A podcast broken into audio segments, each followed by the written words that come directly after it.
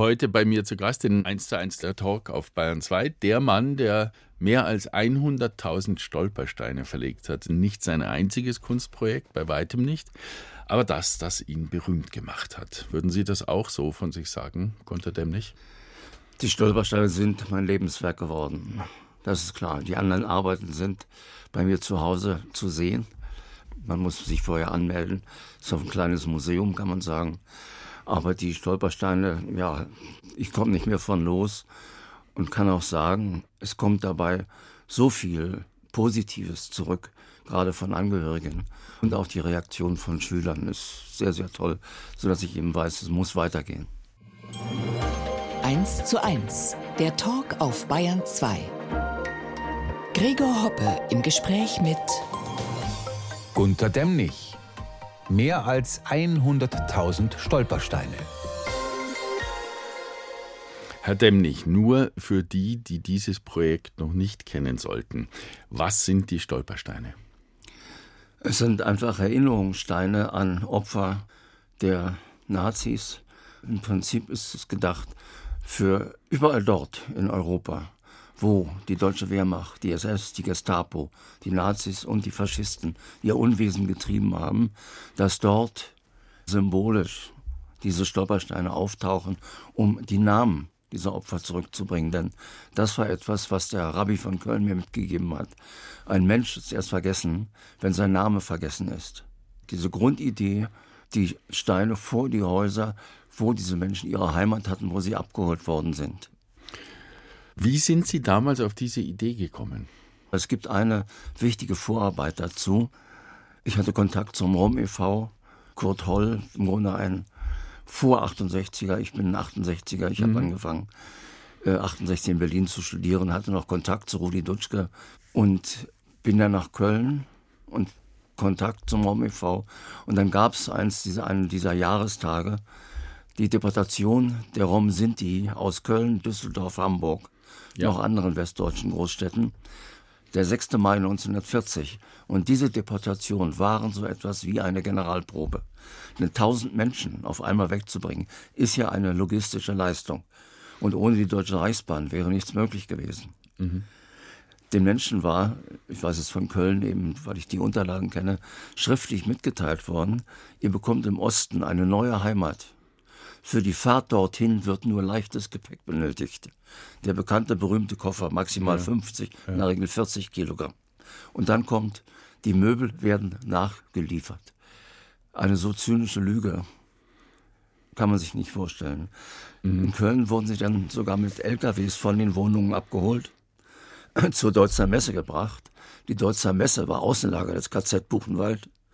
Und direkt gegenüber war der Bahnhof Köln-Deutz tief. Mhm. Ohne die Deutsche Reichsbahn wäre nichts gelaufen. Ja. Wer erlaubt Ihnen oder wer muss genehmigen, dass Sie diese Steine verlegen dürfen? Es muss schon über die Stadtverwaltung gehen, mhm. wobei das eben durchaus unterschiedlich ist. Ein Bürgermeister hat gesagt, das entscheide ich, ist eine Verwaltungsgeschichte. In mhm. anderen Orten muss der Stadtrat zustimmen. In Bad Brückenau war es dann so, dass der Stadtrat dagegen entschieden hat, gegen die Steine, ja. mhm. mit der Begründung, die Steine können wir den Hausbesitzern nicht zumuten. Es war abgelehnt. Daraufhin hat der Geschichtsleistungskurs des Gymnasiums das Ganze wieder aufgerollt. Ja.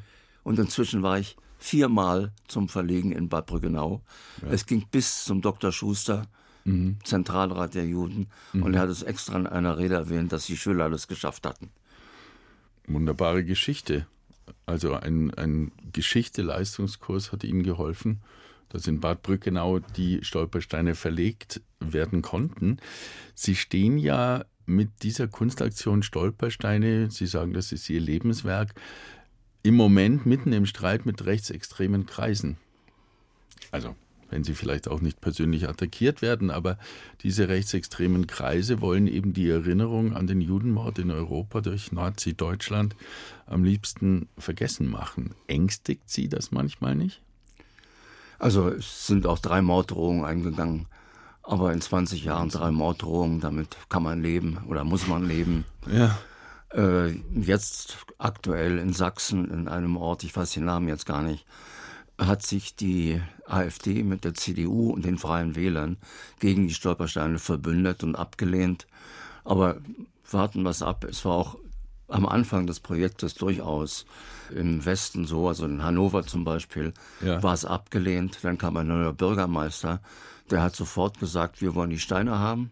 Mhm. Und sofort dem Archivar gesagt, hier, kümmere dich drum. Und ich weiß gar nicht, es sind auch mehrere, also wahrscheinlich schon tausend Steine in Hannover. Ja. Es wurden ja auch schon Stolpersteine dann nachts wieder rausgerissen. Warum ist es denn Ihrer Meinung nach so weit gekommen, dass heute in Deutschland wieder Judenhass grassiert? Also ganz verschwunden war er wohl nie, aber dass das jetzt so offen wieder ausgetragen wird. Woran liegt es Ihrer Meinung nach? Also das kann ich jetzt ganz schwer einschätzen. Und es ist auch so, wenn Steine rausgerissen werden. Mhm. Erstens versuchen wir so schnell wie möglich neue zu machen. Mhm. Also ein Beispiel ist zum Beispiel Greifswald. Und da ist es wirklich exemplarisch. In der Nacht zum 9. November alle elf Steine verschwunden. Wahnsinn. Und im Netz Greifswald stolpersteinfreie Zone. Aber Gott. danach kamen so viele Spenden zusammen, dass ich 36 Steine neu verlegt habe und dann war Ruhe. Dann ist nichts ja. mehr passiert. Und ich meine, mit diesen Angriffen muss man halt rechnen. Aber Schilder an den Wänden, die angeschraubt sind, werden auch abgerissen. Ja. Nicht? Also kaputt kann man alles machen. Aber die Steine sind eigentlich doch unter Beobachtung und sehr geschützt. Eine Stunde, zwei Menschen im Gespräch auf Bayern 2. Gregor Hoppe trifft Gunter Demnig. Seine US-Flagge brachte ihn ins Gefängnis. Ja, eine US-Flagge hat sie ins Gefängnis gebracht, wenn auch nur für wenige Stunden, aber lang genug. Das war, Sie sind Jahrgang 1947 und das war 1968, also in diesem großen Studentenrevoltenjahr.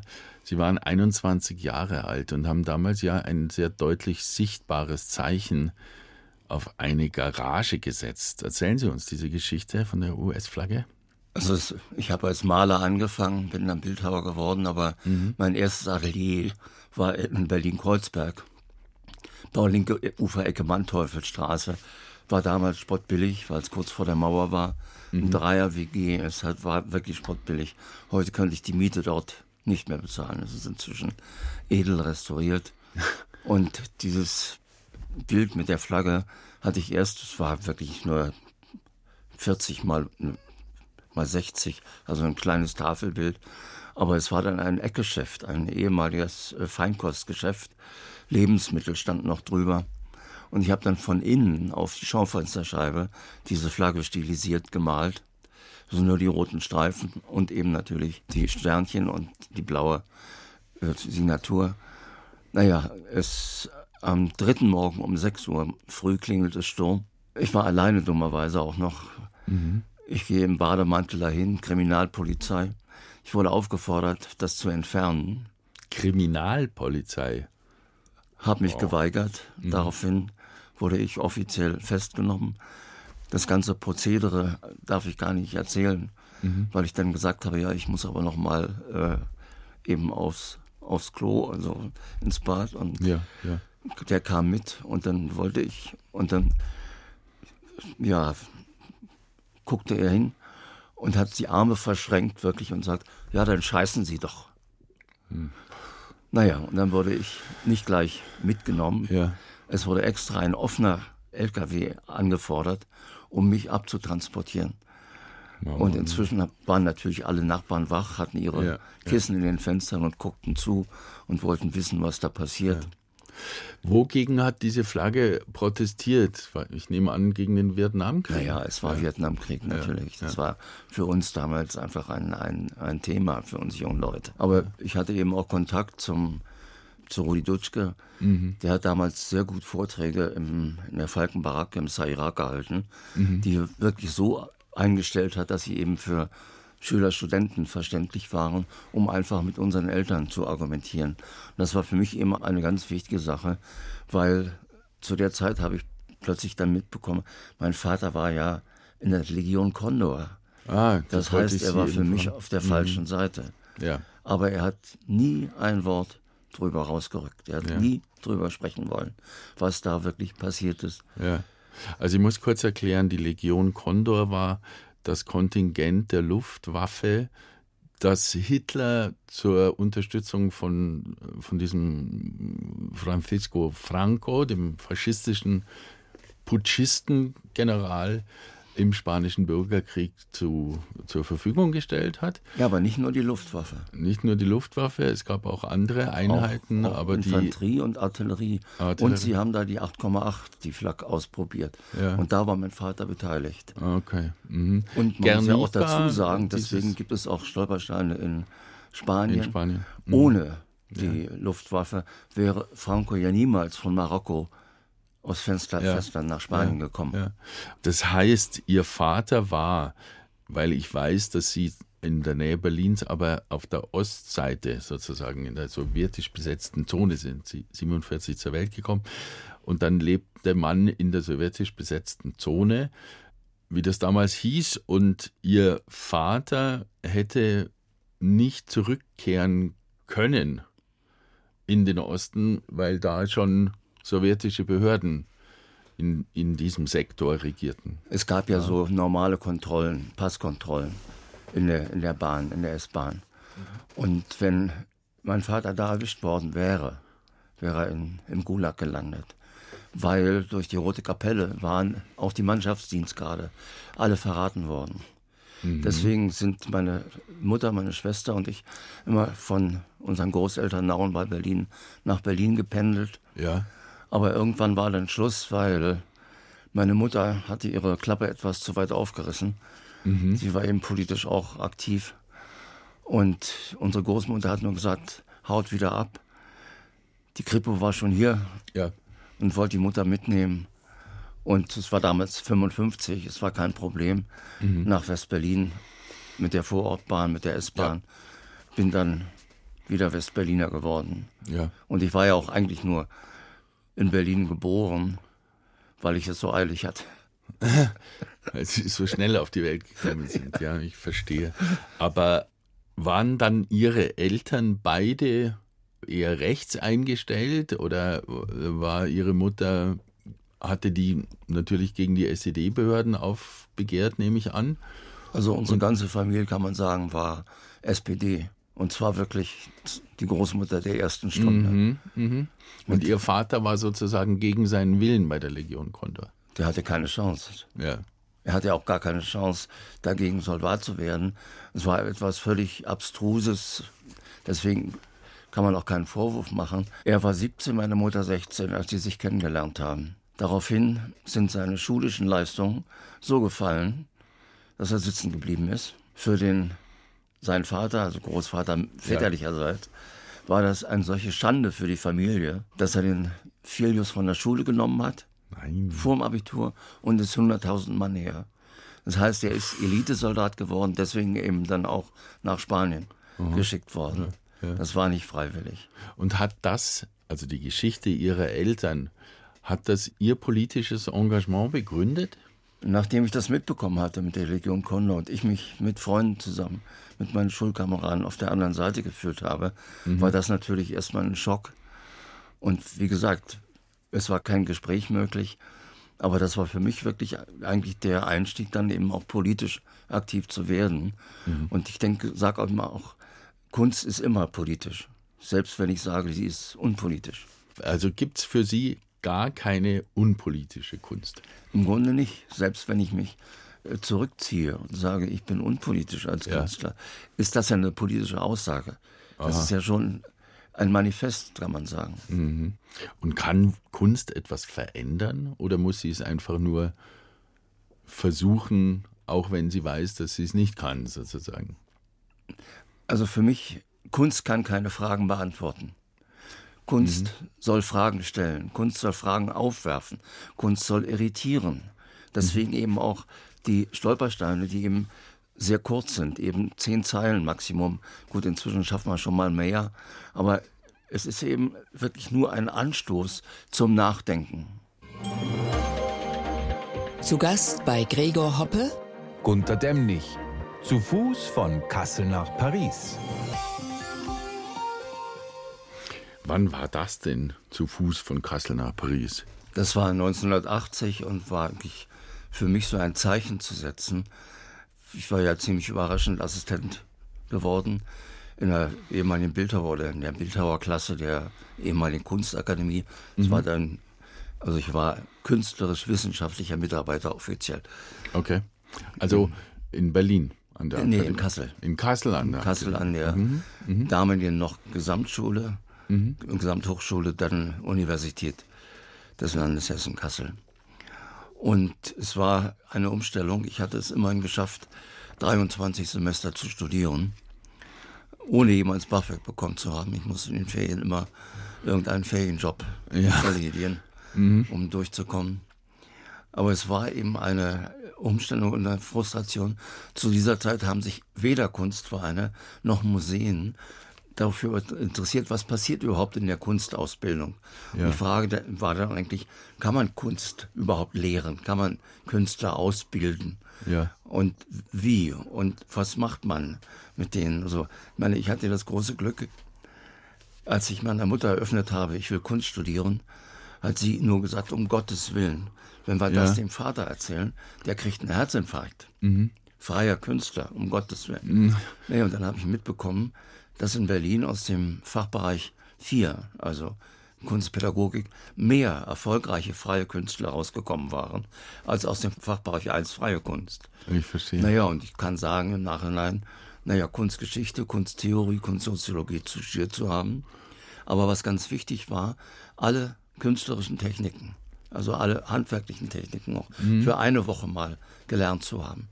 War für mich wichtig, ich habe mich nie auf Materialien festgelegt, es war immer das Konzept wichtig. Und dann habe ich es umgesetzt. Und Ja. das Konzept war dann eigentlich, okay, jetzt mal ein Zeichen setzen von dem Ausbildungsinstitut zu einem Ausstellungsraum. Kassel, Kassel? ja. Dann, Und dann? kam die Erinnerung, der eiserne Gustav, der mal Ja. von Berlin mit der Droschke bis Paris gefahren ist, um Ja. gegen die zu niedrigen Taxipreise zu protestieren. Also Kassel, Centre Beaubourg, Paris. Also das Centre Pompidou, Georges Pompidou, Pompidou, also benannt nach diesem, dem, Naja, und dann als Titel kam dann, ich weiß nicht wie, die Idee, Duftmarken. Duftmarken als das, was Hunde und Katzen setzen, Ja, um ja. ihre Grenzen zu markieren, zu überschreiten. Ja. Also um einfach zu sagen, hier bin ich. und Naja, ich habe dann, es war nicht ganz einfach, die Genehmigung Wie zu lange lang haben Sie denn gebraucht, Herr Dämmlich? Also um zu 21 Fuß von Tage, Kassel. waren 818 Kilometer. in 21 Tagen. Boah, das ist ja eine tolle Leistung. Hm, Das war schon ganz Oder? schön anstrengend zum Ja. Teil, ja. Und Sie haben draußen geschlafen oder hatten Sie das Nein, Geld? es war ein Begleitfahrzeug dabei. ah ja, okay. Auch für die Farbe, die ich Ja. ja. brauchte und so weiter. Ja. Und der Fotograf. also Sie haben auf die Straße gemalt Es oder etwas geschrieben, oder? Naja, Ja, ein Erinnere Schriftzug. ich das richtig? Fortlaufend Duftmarken Kassel, Paris, nämlich 80. Okay. Auf die Straße gedruckt. 818 Kilometer. Wow. War natürlich zum Teil gleich wieder verwaschen. Ja, ja. Aber an einigen Stellen war es eben zu sehen. Und das Gerät selbst habe ich dann als Geschenk äh, im Centre Beaubourg Ja, Pompidou gelassen. Und ist das eine Kunstaktion? Sind Sie Aktionskünstler da gewesen? Ganz sicher, oder? Es war ja dann in- insofern, sagen wir mal, witzig oder komisch, dass Beaubourg hat am Anfang überhaupt nicht reagiert. Aha. Die haben wahrscheinlich gedacht, wie meine damalige Freundin, die gesagt hat, ich habe gedacht, der hat sie nicht mehr alle. Vier Tage bevor ich Paris erreichen wollte, kommt plötzlich, es wird einen Empfang geben mit dem deutschen Kulturattaché. Aber am nächsten Morgen hat mich ein junger Gendarm gestoppt, wollte wissen, was ich mache. Ich habe ihm erklärt, es ist Aktionskunst, es ist Landart. Und er sagte nur, äh, äh, Kunst ist nur das, was ich mir zu Hause an die Wand hängen kann. Das Ganze dauerte, ich weiß nicht, Einstellung. das Ganze dauerte, Wow. ich weiß nicht, drei oder vier Stunden, bis das alles fertig war. Das Mit den Fotos, en face, en Profil. Ja. Das Protokoll, irgendwann Protokoll fertig und er fragt den Chef der Station, ja, was haben wir, machen wir jetzt mit dem? Der Chef der Station sagt, hm, schreib noch dazu, es ist ja Kreidefarbe. Und die wird ja vom Regen wieder weggewaschen. Und so- dann soll er unterschreiben, Ja, und dann kann er doch weitermachen. Aber schreibt noch ein Carnet aus, Ja. dass schon ein Strafverfahren gegen ihn läuft. Wenn er jetzt nochmal gestoppt wird, kann er das vorzeigen. Ah, okay. Das Der war deutsche also Kulturattaché hat versucht, die Protokolle und das alles zu bekommen. Es war längst im Schredder gelandet. Okay, Sonst okay. wäre es ja auch peinlich geworden nach dem Empfang. Und das Blut, das Sie auf die Straße gebracht haben, als Sie nach London marschiert sind, ließ sich das auch wegwaschen oder haben Sie das der, dem Das Regen war- überlassen? Ja, oder ja, war das es war schwieriger? schon weggewaschen. Allerdings äh, ist Blut sehr äh, eisenhaltig, das oxidiert. Ja. Also ich bin auf der Rückfahrt zum Teil auf der Spur zurückgefahren und da war wirklich ein dunkler Schatten, der war zu sehen. Also von daher Okay. doch eben dauerhaft wird natürlich mechanisch abgefahren, ist ja. klar. Aber war das Schweineblut wie bei Hermann Nitsch? Oder Schwein, Lamm, Rind, alle gemischt, möglichen Tiere? alles- alles ich Mögliche, verstehe. Okay. Allerdings hat mich das natürlich auch wieder fast ein Strafverfahren gekostet. Mhm. Es war eine Strafandrohung von 36.000 D-Mark damals Oh Gott. wegen Vergehen gegen das Tierkörperteilebeseitigungsgesetz. Äh, Aber ist nie was Unter gekommen. deutscher Gesetzgebung oder war das in Belgien? Oder, Nee, oder- war in Deutschland. In Deutschland, in Deutschland. Aber wogegen wollten Sie denn protestieren mit dem Tierblut? Es war kein Protest, es war im Grunde nur ein, ein Zeichen setzen. Ein Zeichen Mhm. setzen eben von der Kunstakademie zu einem Ausstellungsraum. In dem Falle war es die Tate Gallery. Okay. die natürlich eigentlich als altehrwürdig Mhm, für, ja, Zeit, aber sie hat auch eben zeitgenössische Kunst, Ja. moderne Kunst. Also von daher war sie genauso ein Ziel Ja, ja. wie eben das Centre Beaubourg. Also es war, Ja. die Thematik war eigentlich dieselbe. Ja, damals gab es ja die Tate Modern noch nicht in London, sondern äh, es gab nur die Tate Gallery, die eben von der Sie sprachen, diese ehrwürdige, und die hatte dann wahrscheinlich die aktuelle Kunst auch inkorporiert sozusagen. Da konnte man auch moderne Kunst sehen, Gegenwartskunst, während die äh, jetzt eben in der in der Tate Modern in, äh, in London ist. In Also es war damals zusammen Ja. und ich habe eben auch das Gerät selber dann, dieses Druckgerät, als Geschenk dort gelassen. Ja. Sie wohnen in einem Ortsteil von Alsfeld. Elbenrot, muss man kennen, das hat Elbenrot. 430 Einwohner. 430 Einwohner. Was sagen die denn dazu? Wissen die, dass sie solche Aktionen machen? Die wissen das und ich habe ja auch, weil ich den die Scheune und so weiter ausgebaut habe, sowas wie ein kleines Museum, immerhin 350 Quadratmeter. Und es ist bekannt und ich glaube, die sind schon ein bisschen stolz darauf, dass so etwas existiert. Okay, wunderbar. Ich wollte noch nach einer Aktion fragen, der rote Faden, mit dem, den Sie nach Venedig getragen haben. Das war, im Grunde kann man es vergleichen mit den anderen Spuren, aber Ja. da kommt natürlich noch was anderes dazu. Die Dokumente in Kassel, Mhm. Biennale Venedig, sind ja zwei Ausstellungen, die eigentlich denselben Hintergrund haben. Ja, Und es gab damals vorher durchaus Überlegungen, das mal zu verbinden. Also das wirklich gemeinsam zu machen. Mhm, Ja. Aber dazu sind die Eitelkeiten viel zu groß, um, Ja. um das gemeinsam zu machen. Aber für mich war es eben diese Frage, ja, 82 war es gleichzeitig Mhm. eine Verbindungslinie eben. Und dann kam die, diese Idee, der rote Faden, mit dem Theseus, der Schlage tot, sagen wir mal, ja, äh, aus dem Labyrinth gefunden hat. Okay. Ohne den roten Faden hätte das nicht geschafft, aber dahinter steckt natürlich die Daedalus-Sage. Ja. Ist ja auch eine Legende, ob es Daedalus hier gegeben hat, aber man sagt, er war der Urvater der bildenden Künste, der alle Kunstrichtungen in einer Person vereint hat. Und Mhm. er war ja für den Minotaurus verantwortlich. Er hat das Labyrinth gebaut und den roten Faden mitgegeben. Ja, ja. Und das war eigentlich diese, diese Idee, wie findet man aus dem Labyrinth raus. Eigentlich habe ich da Ja. eben einfach auf der Landkarte einen geraden Strich gezogen, eben Mhm. Verbindung, Documenta Biennale. Ich habe gesagt, mit dem roten Faden laufe ich diese Strecke ab. Toll. Waren 36 Daedalus, Tage. 36 Tage. Wow. Daedalus, der Vater von Ikarus, wie wir wissen. Sagen Sie, darf ich mal ganz prosaisch fragen, können Sie davon leben? Also im Augenblick wundert es mich, dass ich den Preis von 120 Euro pro Stolperstein immer noch halten kann. Mhm. Der Messingpreis ist um 60 Prozent hochgegangen.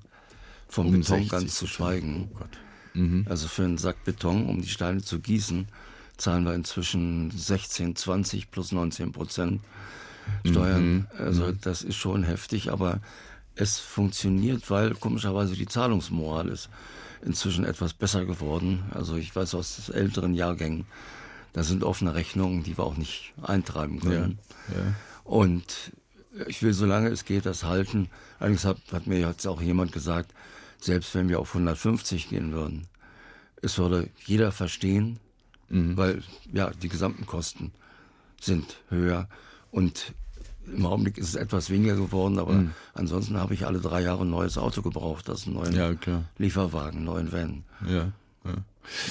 Denn 60.000 Kilometer im Jahr fahren kostet ja. ja auch.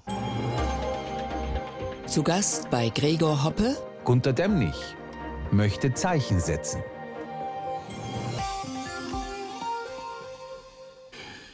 Es brauchte wahrscheinlich schon eine Menge Idealismus, oder? Um Künstler werden zu wollen und dann auch gegen den Willen des Vaters, Sie haben es erzählt, auch Künstler zu werden.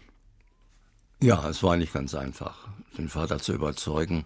Ja. Aber nachdem ja die ersten hm, Ausstellungen waren, war es eben dann doch akzeptiert.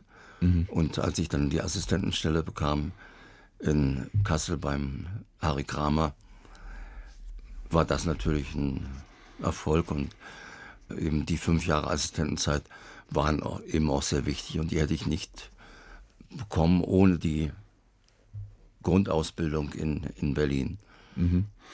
Sie wollten auch mal äh, Kunstpädagoge, also Kunstlehrer werden?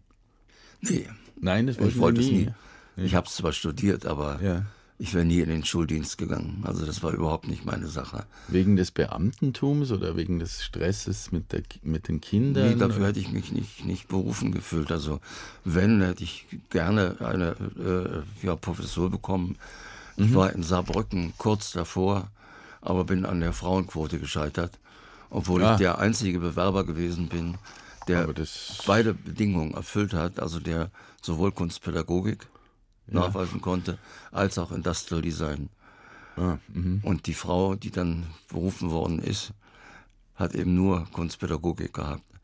Also okay. war, hatte mit Design nichts zu tun gehabt. Aber es war ein Ministerialerlass, muss unbedingt eine Frau werden, obwohl das Kollegium wollte mich haben. Mhm. Die Studenten, bei denen bin ich sehr gut angekommen. Mhm. Hat eine sehr gute Performance gemacht, kann ich sagen. Aber okay, es ist gescheitert, aber ich muss sagen, ich kann froh darüber sein, denn wenn ich da Professor geworden wäre, gäbe es mit Sicherheit keine Stolpersteine. Mhm. Dann hätte ich meine Musikinstrumente weitergemacht ja. oder meine Klang, also egal, ich hätte was anderes gemacht. Ja. Ich hätte so konsequent nicht diesen Weg eingeschlagen. Ja. Und ich kann jetzt immer nur wieder sagen, was bei dieser Arbeit mit den Stolpersteinen positiv zurückkommt, gerade die Arbeit mhm. mit Angehörigen. Es ist natürlich mit Angehörigen der Opfer. Wenn Angehörige mhm. anreisen, mhm. es kommt natürlich erstmal Trauer hoch, ja. wenn die vor den Steinen stehen. Aber wenn die dann plötzlich sehen, wie viele Menschen sich da gekümmert haben, sie zuhören, da sind, dann die fahren mit einem anderen Deutschlandbild wieder nach Hause. Mhm. Also eins der, der, schönsten Erlebnisse, jemand, der über einen Kindertransport gerettet war, mhm. kommt für zwei Steine, Mutter und Großmutter. Und steht dann da und sagt, naja, es sind natürlich keine Grabsteine. Es können ja keine Grabsteine sein, ja. weil beide sind in Auschwitz in Rauch aufgelöst. Ja. Die Asche wurde in der Regel in den Fluss gestreut mhm. oder im Winter sogar zum Streuen der Wege benutzt. Mhm. Aber er hat dann gesagt, für mich sind es Schlusssteine. Jetzt kann ich nach Hause fahren nach England, mhm. aber jetzt kann ich auch wieder nach Deutschland kommen. Mhm. Und ich kann sagen, sowas durfte ich öfter hören. Mhm. War mit ein Grund, die Stiftung ins Leben zu rufen. Oder in Norwegen vor, ich denke, das waren 13 oder 14 Jahre, ist das hier das erste Mal, dass jemand gesagt hat, schön, dass ein deutscher Künstler mit diesen Steinen zu uns kommt. Ja. Auch wenn es erst nach 60 oder 70 Jahren ist. Und deswegen auch die Stiftung, denn wie gesagt, Jahrgang 47, mhm. es muss weitergehen. Genau. Aber meine Ehefrau Katja kann inzwischen auch schon Steine verlegen. Und die ist 28 Jahre Ihnen. jünger. Ja. Und wer hilft Ihnen noch? Also Ihre Frau, die 28 Jahre jünger ist als die?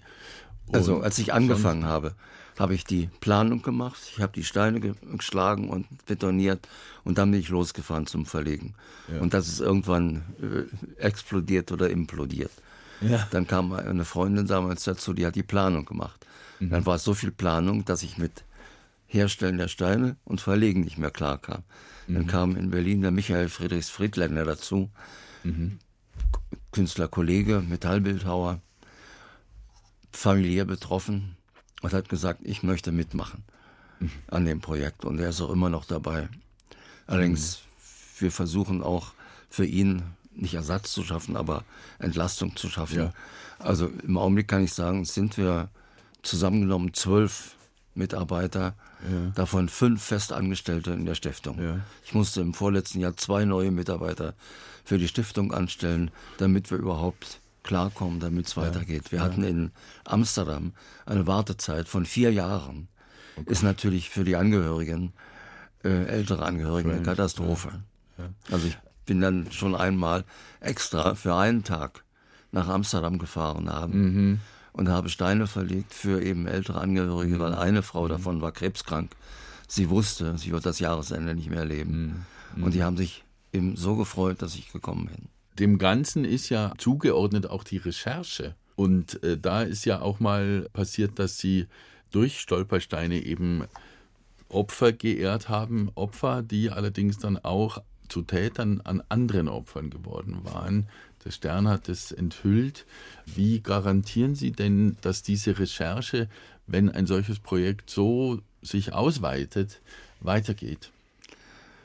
Also erstmal verlassen wir uns auf die Initiativen vor Ort. Mhm. Aber wir haben jetzt, also zwischen eine Mitarbeiterin ist leider verstorben, die hat schon immer über das Bundesarchiv und so weiter nachgeprüft. Mhm. Stimmt das alles?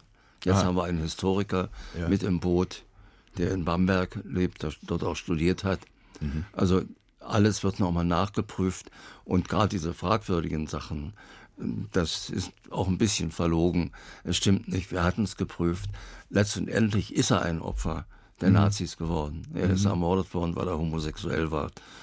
Mhm. Nicht? Also, äh, und dass er vorher äh, eben Mitläufer war, dass er in der Partei war, ja gut, waren andere auch. Ich meine, ist ja auch ein bei Schenk von Stauffenberg ja, ja. Äh, ist es ja auch so eine Frage. Richtig. Der war erst aber, meine Güte, aber dann hat er eben das Attentat versucht auf Adolf Hitler ja. und ist dafür mit seiner ganzen Gruppe geopfert worden. Ja. Also es, es gibt ja nun mal vom Saulus zum Paulus. Mhm. Mhm. Und aber also ich kann sagen, dass wir immer versuchen, alle Daten nachzuprüfen und ich denke, dass unsere Fehlerquote bei höchstens einem Prozent liegt. Ja. Und wenn ein Fehler auftaucht, dann bin ich sofort bereit, entweder zu korrigieren ja. oder eben auch einen Stein zu entfernen. Also ja. das ist überhaupt keine Frage. Gunter Demnig ist mein Gast in 1 zu 1 der Talk auf Bayern 2, der Künstler der Stolpersteine, glaube ich, kann man sagen. Was machen Sie eigentlich, Herr Demnig, wenn Sie nicht Kunst machen? Oder nicht über Politik und Kunstaktionsprojekte nachdenken? Also dann muss ich mich eigentlich äh, ums Haus und den Garten kümmern. Und das ist viel Arbeit? Doch schon. Und eben auch, was für mich wichtig ist, das Ausstellungsprojekt, mhm. was ja noch bekannter werden sollte. Und wir haben ja auch so was wie eine Bibliothek mhm. äh, also ein Arbeitsraum für ja, Studenten da weiter, die interessiert sind okay. an dem Projekt, an unseren Unterlagen und so weiter. Mhm. Und also es ist eigentlich immer noch genug zu tun und solange die Knie mitmachen, werde ich auch unterwegs sein. Ja. Und also für zu Hause, ich habe ich auch noch ein paar Ideen, was mhm. ich arbeiten könnte als Bildhauer. Aber erstmal ist für mich wirklich so wichtig, weiterzumachen und selbst wenn ich jetzt meinetwegen nicht mehr verlegen kann, dann unterwegs zu sein mhm. und dass eben ich dann den vom Bauhof oder einem Helfer sage, so und so soll das verlegt werden, so und ja, so kann es ja. aussehen. Denn ich sehe immer wieder, zwar möchte ich delegieren, aber es sind ja die Angehörigen, die eben wünschen, dass ich selber komme mhm, mh. und persönlich die Steine verlege. Ja. Oder auf jeden Fall da bin. Okay, ja. Was wären denn das für Ideen, die Sie jetzt gerade angedeutet haben, also als Bildhauer noch zu schaffen? Würden Sie, wenn ich es richtig verstanden habe, die ausstellen in Ihrem 350 Meter, äh, Quadratmeter großen äh, kleinen Museum, das Sie bei sich zu Hause haben? In Ausfeld? Ja. ja. Wären da zu sehen, wären entweder nochmal Jahrmarktsautomaten, Klangautomaten ah. oder Klangskulpturen. Okay. Also da ist, ist der Kopf durchaus voll. Aber es sind auch Arbeiten, vielleicht jetzt Papierarbeiten, die im Zusammenhang mit den Stolpersteinen sind. Ja. Also meinetwegen jetzt Collagen ja. von Verlegungen. Mhm. Denn das ist ja auch ganz spannend, was da passiert ist. Ja. Oder im Grunde für mich sind auch spannend, wenn man mal durchliest, wo Gunter Demnig wann unterwegs gewesen ist und wie viele Steine an welchem Tag. Ja, irre. Das ist ja schon, manchmal ist es schon verblüffend, denn ja. ich meine, äh, in Unna vor einem ehemaligen äh, jüdischen Altersheim habe ich mal 180 Steine verlegt an einem Tag. Was? Nicht mal an einem Tag, an einem Vormittag.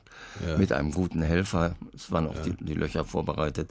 Es war ein jüdisches Altersheim, Aha. was aufgelöst wurde, weil die Wehrmacht ein Lazarett daraus gemacht hat für ihre mhm. kaputten Soldaten. Ja. Jetzt kommt aber immer wieder bei den Stolpersteinen dieses Bedenken, dieses, dieser Vorwurf vielleicht, das Argument auf jeden Fall, dass das ja etwas ist, was dann ja Angehörige des Tätervolks oder Passanten einfach mit Füßen treten. Naja, also ich komme mit diesem Argument, was ja aus München von der Frau Knoblauch kommt, kann ich überhaupt nichts anfangen. Ich finde sogar als eine Verhöhnung der Opfer. Denn die Täter, die Nazis, haben sich doch nicht begnügt mit Rumtrampeln. Die Nazis hatten ein ganz gezieltes Mord. Sie hatten ein Vernichtungsprogramm. Alle elf Millionen europäischen Juden, alle elf Millionen waren im Visier. Und wenn es einen Endsieg gegeben hätte, wären die privilegierten, sogenannten privilegierten Halb- und auch die Vierteljuden auch in Auschwitz mhm. gelandet. Mhm. Und jeder, der seine Meinung, die abgewichen ist von der offiziell ja. geäußert hat, war sowieso reif fürs KZ. Ja. Und Aber der 100. Stein, 100.000. Stein liegt zum Beispiel in Nürnberg für einen sogenannten Rundfunkverbrecher. Das ja. muss man sich schon mal klar machen, der Begriff. Das heißt, er hatte, wir wissen es nicht genau, ob er BBC oder den Schweizer Sender gehört hatte. Er hat das, was er wusste, weitererzählt und ist dafür in München geköpft worden. Ja. Aber äh, Frau Knobloch, die Präsidentin der israelitischen Kultusgemeinde in München und in Bayern, die fordert ja von Ihnen sozusagen, beziehungsweise wünsch, würde sich wünschen, für jeden ermordeten Juden eine Gedenktafel eben am Haus, sodass man nicht ähm, das mit den Füßen betritt. Ich kenne das aus Italien, da sind sehr viele Gedenktafeln für ermordete Widerstandskämpfer, Partisanen auch an den Häusern, genauso wie eben auch äh, andere, also Künstler, die in diesem Haus wohnten und so weiter und so fort. Wäre das eine Lösung? Nee, überhaupt nicht. Äh, ich bin ja auf diese Idee gekommen mhm. durch einen Juden, mhm. Leipzig geboren, arbeitete beim WDR in Köln. In seiner Familie 22 Opfer. Wir waren in Kontakt und die hatten nur zu ihm gesagt, Gunther, Tafeln an der Wand vergiss es. Mhm. 80, wenn nicht 90 Prozent der Hausbesitzer würden dem niemals zustimmen. Mhm. Und dann war die Idee, Moment, aber ihr wart doch mal im Petersdom und seid über die Grabplatten gelaufen, wo wirklich die Gebeine drunter liegen. Mhm. Ich habe mich dann kundig gemacht. Je mehr Menschen über diese Grabplatten laufen, desto höher ist die Ehre desjenigen, der mhm. dort begraben liegt. Mhm. Und Platten von der Wand kannst du genauso schnell abreißen schneller als einen Stein rausholen aus der Erde von mir. Und außerdem ein Aspekt, wenn du so einen Stein, Stolperstein entdeckst und lesen willst, musst du eine Verbeugung vor dem Opfer machen. Das ist ein sehr gutes Argument und äh, ich danke Ihnen sehr für dieses wunderbare, interessante, lange Gespräch. Gunther Demnig, der Künstler der Stolpersteine. Herzlichen Dank. Vielleicht noch ein, ein Abschluss. Der Titel Stolpersteine. Mhm. Wurde einmal ein Hauptschüler von einem Reporter gefragt, aber sag mal, das ist doch gefährlich, Stolpersteine. Man fällt doch hin. Der Schüler sagte, nee, nee, man fällt nicht hin. Man stolpert mit dem Kopf und mit dem Herzen. Vielen Dank, Gunter Demnig. Ich danke. Das Gespräch mit Gunter Demnig finden Sie in der ARD Audiothek und dort auch sehr passend den Podcast Tatort Geschichte.